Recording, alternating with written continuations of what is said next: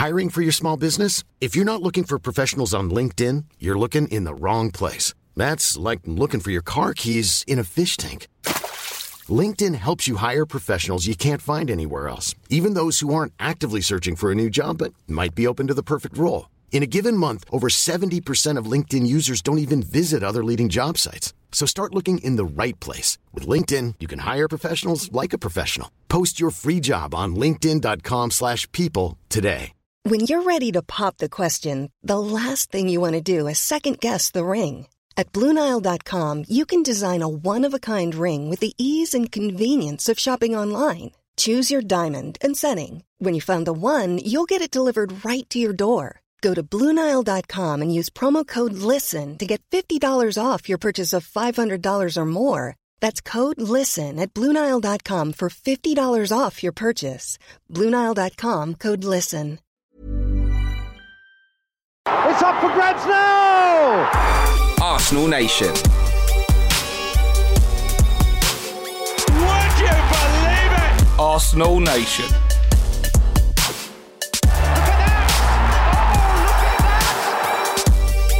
Arsenal Nation. That sums it all up. Arsenal Nation. Hello and welcome to a bonus episode of Arsenal Nation, the podcast. Merry Christmas, everyone. Merry Christmas, Johnny, mate. Merry Christmas, guys. Uh, Merry Christmas, Jeremy. Joyeux Noël, guys. I was just about to say how to say it in French. We're teaching them as well, aren't we, at home? So there you go. Joyeux Noël. my mum, my mum used to always tell me that she's got an orange for Christmas once. Like that is a sad, sad situation, isn't it? Don't get me wrong. Some people might be getting an orange right now, and well done. That's probably a nice orange, but I wouldn't want an orange. I'd rather an Arsenal Nation podcast. Yeah, I mean, I, my my mum used to put an orange in the stocking, but at the very bottom of the stocking, but there'd be like loads of sweets and stuff before that. I mean, I don't know. She was she had it all wrong. Yeah. Surely you want the orange at the top and then like the sweets later. but hey, anyway. So that's mine and Johnny's Christmas growing up normally, by the sounds of it. Jeremy, what was Christmas like for you in uh, in Paris? Well, Christmas for us is on the 24th. It's Christmas Eve. We don't really celebrate on the 25th, so you get all your all your bits, all your present on the 24th at night. You know, you just wait and yeah, you know, dad pretending to be Santa with the the old costume and stuff, and uh, yeah. So you're telling me, right? If I if I was your wife, just bear with me here. Okay. If, if I was We- your we- wife, yeah, on, I would, I would. If I was her, I'd go to France, have the Christmas on Christmas Eve in France, and then come back to England and have the actual Christmas on the on the day of the 25th in England. Double up, yeah. Can have both, yeah. She, to be fair, she always struggled with it because we've always done, you know, when we go to my, my parents, she always struggled, don't understand why why are we waiting on the 24th. 24th is just, you know, just a normal day for us. It's like no, no, no. For us, it's like, you know, it's the big thing. The 24th at night is the big dinner. Wait till, you know, 12 o'clock, whatever, and get the present. But then you come to England and then you realise that the 24th is for going out, getting absolutely obliterated. so the 25th is just a struggle for the whole day. Yeah, the, the, the 24th is a combination of running around desperately trying to find something for your missus whilst the shop shutters are closing, and then getting obliterated because you didn't find the right thing. Yeah, and it'll make the problems go away if you just get tanked up. Uh, yeah, different different approaches to Christmas, you know. I think Joyeux Noel is a bit better than that one, actually. Uh, right, we've recorded six episodes in this first run of the podcast, but there's some bits that didn't quite make the final cut. But they were so good, we thought we'd put them all together in this bonus episode for you. But before we get to them, let's have a quick. Jeremy, Jerry, you. Ah. So, this is the part of the podcast where producer Liam picks a topic and Jeremy tells us a story about it from his career. So, Jeremy, tell us a story about what it was like being a footballer around the Christmas period because it's a busy time for footballers, isn't it? It's the most yeah busiest time. So what basically happened is when the fixtures come out, straight away that's the first thing you look. You know, you just look if you play at home or away mm. on Boxing Day because if you play at home, you know that 99% chance the coach will let you stay at home on the 25th. You know, you'll just train early morning, get home, and then just turn up for the game the next day. But if you play away, surely you've got to travel on the 25th. So it'll be like stay at home in the morning, and then about you know two o'clock, whatever, one two o'clock, report for training, then travel straight to the hotel after the after the session. So you just think, God, I just hope it's not, or, or if it's away, not too far at least. So maybe we get a chance. If it's a like a, a, um, a London game, then you might be Yeah. able to go the next day, you know.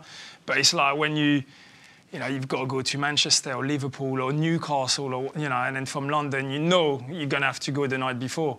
So you just like, ah, so straight away you just like. To tell the missus, uh, you know, Christmas, yeah, we play in a way on Boxing Day. She's like, no, why?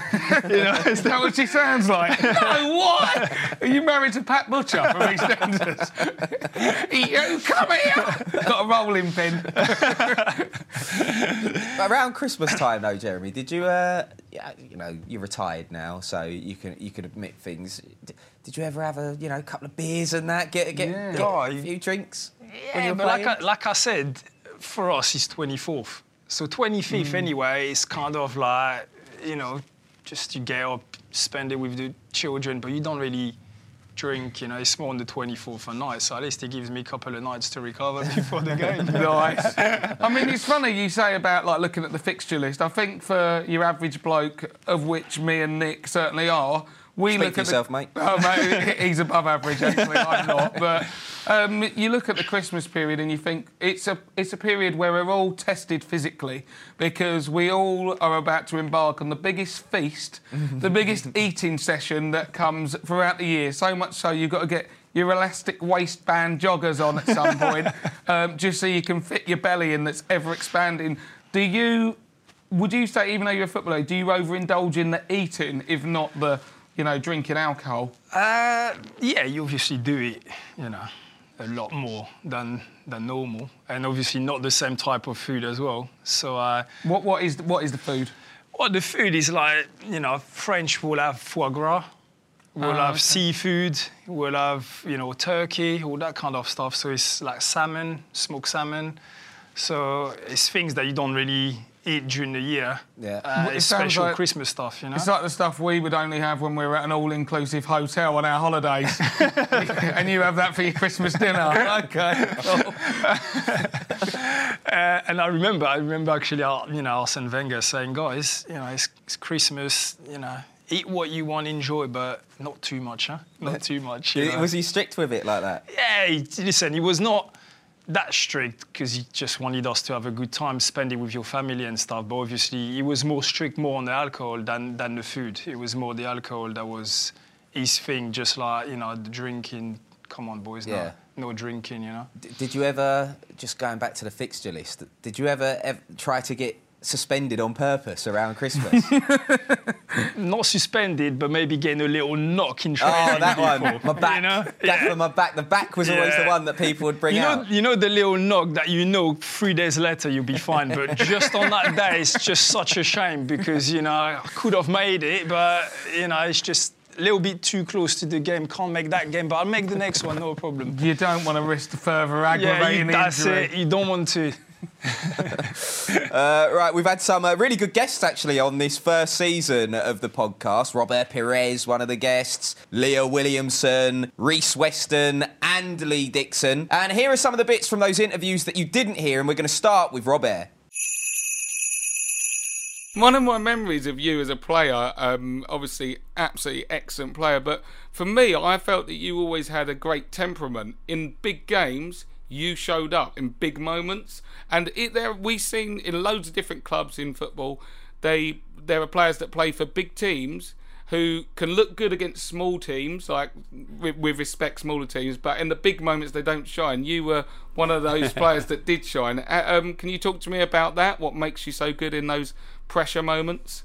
Well, a pressure moment. I think it's all the game, and of course they have a special game. Uh, I, I repeat against yeah Man United, especially on this time. The, we had a very big rivalry with uh, Man United. It was a special Ferguson against uh, Wenger. Uh, but you know, no, normally when you are professional, you need to prepare uh, each game on the same. Um, I use I would call it same Mentality. uh, mentality. Uh, of course, the pressure maybe it's not uh, really really the same. But um, so that's why when you know if you if you if you want uh, to win the title, you need to be concentrated and to be focused. Uh, every uh, every game, uh, every game, every every Saturday, and I think for my part, I think I, I learn a lot when uh, when I used to play for the national team because I play with a great player like um, like Deschamps, Blanc, De Desailly, and especially in the mental uh, on this for the this game, I, I learn a lot, and of course when you when you train with with uh, Bergkamp or with Zidane, for me, uh, yeah, it was a, a very good example. I know him. Zizou, wow. Are you girls having that initiation song? Yeah, well, so I had to do it, and since then, Stop.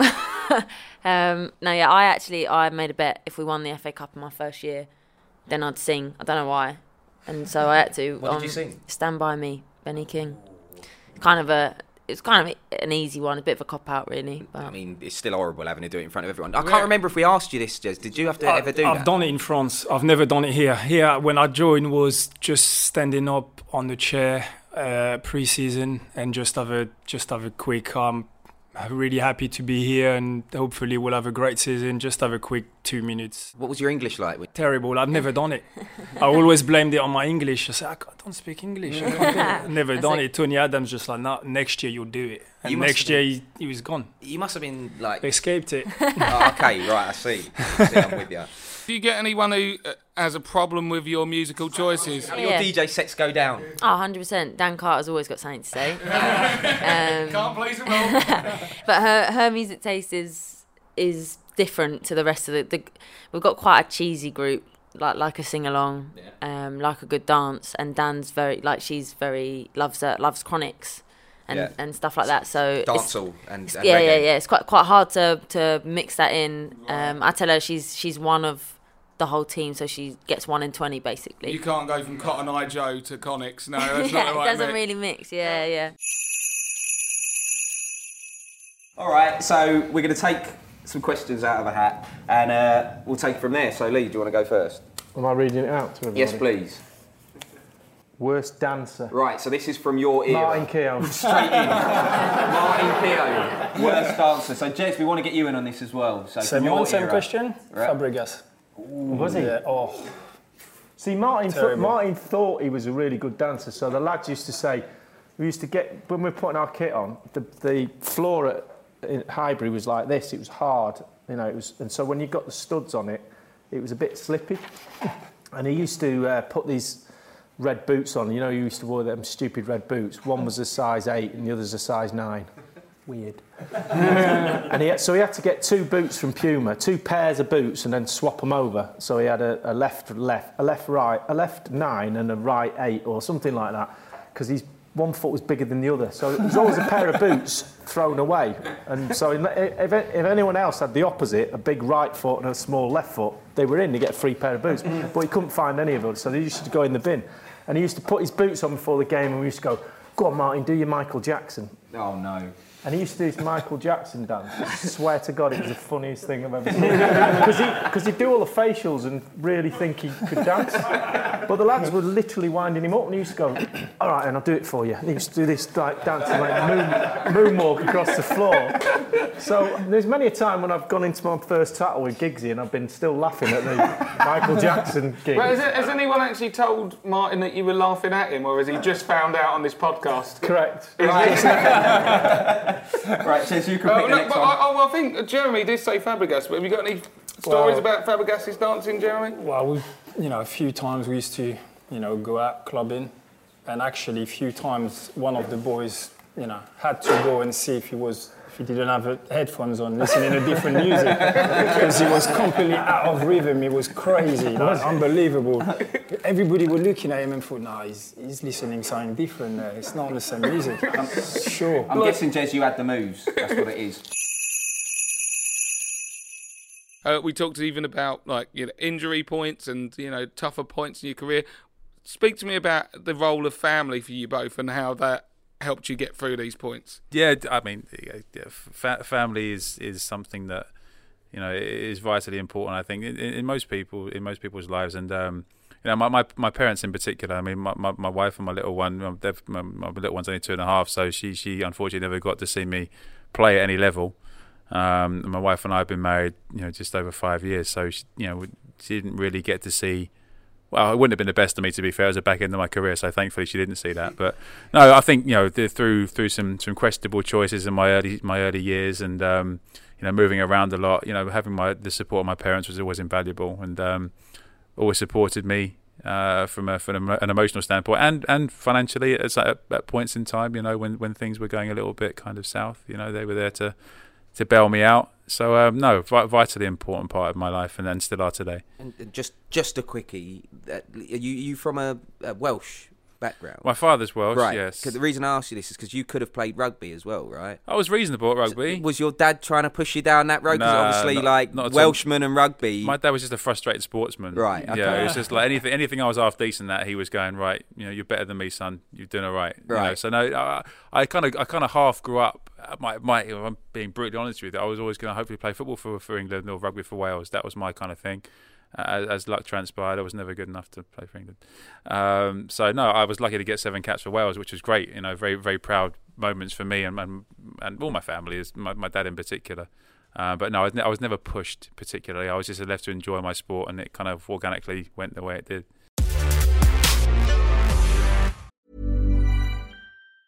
Planning for your next trip? Elevate your travel style with Quince. Quince has all the jet setting essentials you'll want for your next getaway, like European linen, premium luggage options, buttery soft Italian leather bags, and so much more. And it's all priced at 50 to 80% less than similar brands. Plus, Quince only works with factories that use safe and ethical manufacturing practices. Pack your bags with high-quality essentials you'll be wearing for vacations to come with Quince. Go to quince.com slash trip for free shipping and 365-day returns. I'm Sandra, and I'm just the professional your small business was looking for. But you didn't hire me because you didn't use LinkedIn jobs. LinkedIn has professionals you can't find anywhere else, including those who aren't actively looking for a new job but might be open to the perfect role, like me. In a given month, over 70% of LinkedIn users don't visit other leading job sites. So if you're not looking on LinkedIn, you'll miss out on great candidates like Sandra. Start hiring professionals like a professional. Post your free job on linkedin.com/people today. Hey there, it's Michelle Norris. I'm host of a podcast called Your Mama's Kitchen. When I travel, I'm usually looking for a way to find a taste of home when I'm not at home. And one of the things I love to do when I am at home is entertain. And Airbnb allows me to do that. When I was in California recently, I rented a house that had a great kitchen. And when we were sitting around the table, we're all thinking, we're in someone else's house. Someone could be in all of our homes as well. If you have a home, but you're not always at home, you have an Airbnb. Your home might be worth more than you think. Find out how much at airbnb.com/slash host. Now, we've had a lot of fun getting some stories from Jeremy over the past six weeks, but here are a few more that we've saved for this week's show. If Gareth called you now, you know, I know you retire, but if he called you now and went, You've been here long enough in England, we want you to take on the English nationality and play for England, would you? Because some players do it, let's be clear, would you change nationality to play football at international level? Uh, you know what? I, I haven't been asked clearly about it at the time when I was playing for Arsenal, but there was people saying, you know, you've been in England over five years now and you haven't played for the France full squad yet. Would you consider it and make a move to come and play for England? And at the time, I, I just said yes because I was like, yeah, yeah, I, I feel English anyway. You know, I've been here so many years now. Just for me, France, England, uh, you know, I feel I've got two countries. And and at the time, I said yes. It never, it never happened. You know, but um, at the time, I would have, I would have, yeah. I just, you know, I, I don't feel like France. Obviously, I was born in France, but I've left France very, very young age, and I guess the the biggest or the most important part of my life haven't been in France. They've been in the UK. You know, like becoming a man happened here in London. You know, meeting my wife, having my kids, and playing professional football. I've only been in England. I've never played in France before I've joined Arsenal. So France for me was obviously I feel French and I'm French, but spending all them years in England made me, you know, I feel British as much as I feel French. So um, yeah. Get get on the phone, Gareth. It is a fascinating point, though, isn't it? Because there's a lot of like football can connote a lot of nationalism and oh, we're English and we do this. But it's interesting the way you talk that you've experienced the most significant parts of your life in Britain. So why wouldn't you play Well, for them? yeah. And I find that really interesting. Well, it's like I'm. I'm obviously I was born in Paris. I've always lived in France until 16. But my mom, on my mom's side, we are Algerian. So I've got an Algerian passport. I've never been in Algeria. I could have played for Algeria, but for me, England, you know, i- is more my country than Algeria is because I've never been there. I've never had any connection with the country apart through my mom. But you know, it's it's not a country that I can say, oh, I feel Algerian because I've never been. I don't know the people. I've never mixed, uh, live in the country or any, you know, anything like that. So You're you have a very interesting accent. Very Okay. interesting I've accent. heard that before. Yeah. now that screams to me that obviously you originate from France, but you've been living in England on and off for what twenty years. So, yeah, 20 years now. Yeah. So I've moved in '99. So Could- could- Unlike unlike your grandparents who could only do six months, you've done a long time. so here's a bit of a kind of cultural question, if you like. What would you say as a, as a honorary Brit these days? What would you say is the one thing that you love about Britain that you you maybe can't get in France? you ready, guys? Oh. My wife. Ah, okay. People just tuned out there. Okay. oh, I'm done. That was going well with Producer Liam, chop that bit out. Um, nah, there's there's many things, but saying that, there's a lot of things that I miss, you know, food wise from France. That when I go back to Paris, I'm like, oh my god, I just miss this so much. But Like like just the biscuit, the yogurts, the Oh, okay, choice, you know, okay. the choice of all that stuff we've got in France compared to to England. But listen, just English breakfast tea in the morning, you know, all that kind of stuff that I've learned, you know, when I came to England. Because drinking tea in France is not really the the thing. But then, you know, He loves a fry. You love it. just Love uh, it. fish and chips Fish and and all that, chips, you know. It's uh, yeah, it's things that we don't have in France. But to be fair, I consider myself as, you know, off British. Fringlish. Really, Yeah, yeah. yeah. You're British. So- British. British. That's what he is. Yeah. Um, like. I wanted to ask you about your parents actually, because did, did your parents play sport or anything? All my family are basketball. My dad, my mom played basketball. My uncles, granddad, everybody, and I was the first one playing football. So you come from a sporty family, right? I- so that's yeah, the. But I, I just wanted to kind of see if there was like a a connection because you know a lot of the time people have they have kids and then their kid if they're a footballer their kids end up having a dabble in football, you know. But like. I just, I just wanted to see if there was a, a succession there. I've, I've not got a real question, to be honest. I think you. there is, you know, I think there is. I think it's in the gene a bit. When you've got both parents that are sporty, then the kids, you know, I'm not going to say 100% of the time will end up sporty as well. But I know, you know, my parents were, my granddad Basketball. were basketball. I am, and my son crazy about football. So you know, Arsenal I just fan, think. I'm hoping. Well, he's he's with Arsenal, guys. Yeah, that's where he should be. Who who did your parents support growing up, and who did you support growing up? PSG, but then obviously Arsenal abroad was my, you know, my team because of all the French connection Yeah, yeah. and all the French players. It's hard though, like because as Arsenal fans, when we had the great uh, influx of French players under Wenger, uh, and you know, led us to great success, and we always hear about how young French players really liked Arsenal because it's it was seen as a place that French players were going to go. We haven't in Britain really got the same thing because most of our players don't go abroad in the same way, you know. We, we've got this new Bundesliga thing, haven't we? A lot of the, the, the young players are going to the Bundesliga. Yeah. Yeah. But I'm just interested to think, like, if there was a club where loads of English players started going, whether there'd be loads of young British kids going, I'm a massive Dortmund fan now, or something like that, you know. Probably will, man. I think he will. I think, like you said, because growing up, all the, you know, your heroes and idol were playing for, you know, Arsenal, Man U, whatever, you know, team in the in the UK. But I think if now you can still see a change where all young British players move abroad to get experience and, and get times to, to just play. So um, yeah, I think it could could change in the in the next few years.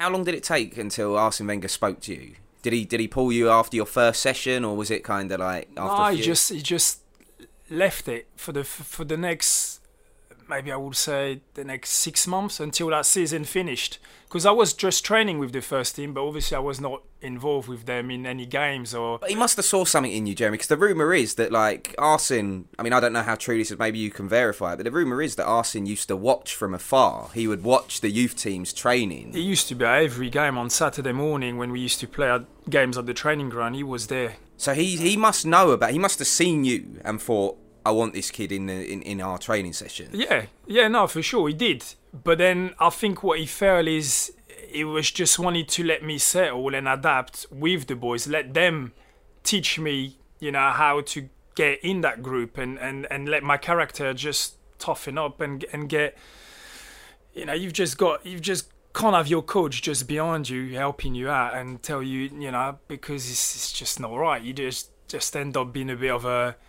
Like you teacher's just- pet kind of yeah, thing, that's right? it exactly. You don't want to be the the the boss's little you know little Yeah. boy kind of you know. So you just uh, just let me you know let me finish that season. So every, you know for the second part of the of the my first season at the club, I trained with the first team every day.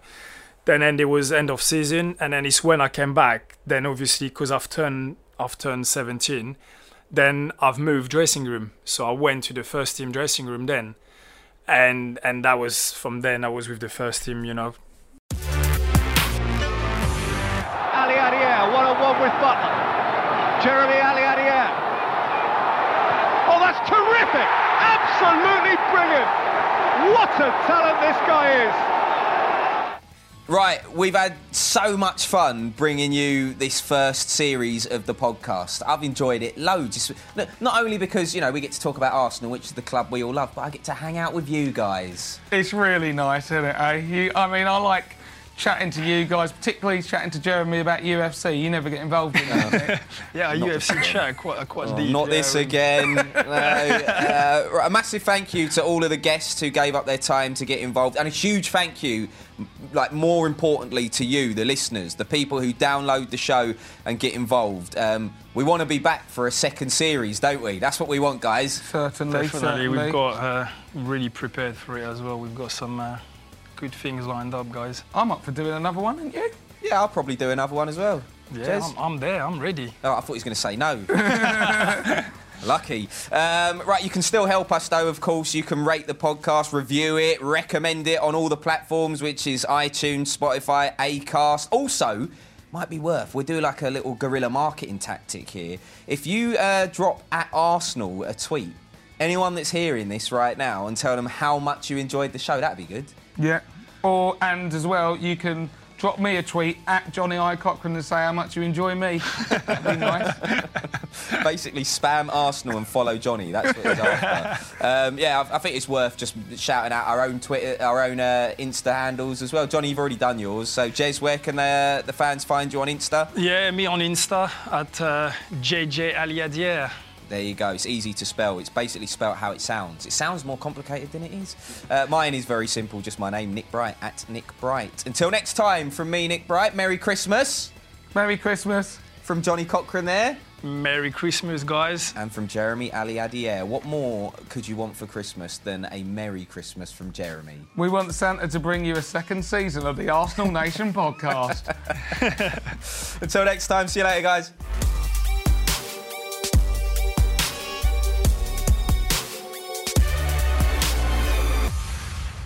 Arsenal Nation.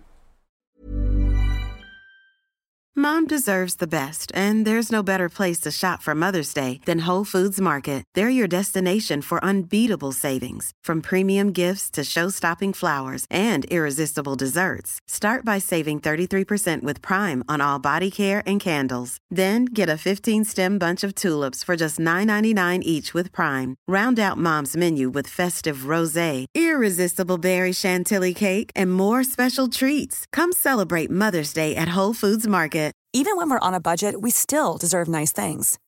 Quince is a place to scoop up stunning high end goods for 50 to 80% less than similar brands. They have buttery soft cashmere sweaters starting at $50, luxurious Italian leather bags, and so much more. Plus, Quince only works with factories that use safe, ethical, and responsible manufacturing. Get the high-end goods you'll love without the high price tag with Quince. Go to quince.com/style for free shipping and 365-day returns.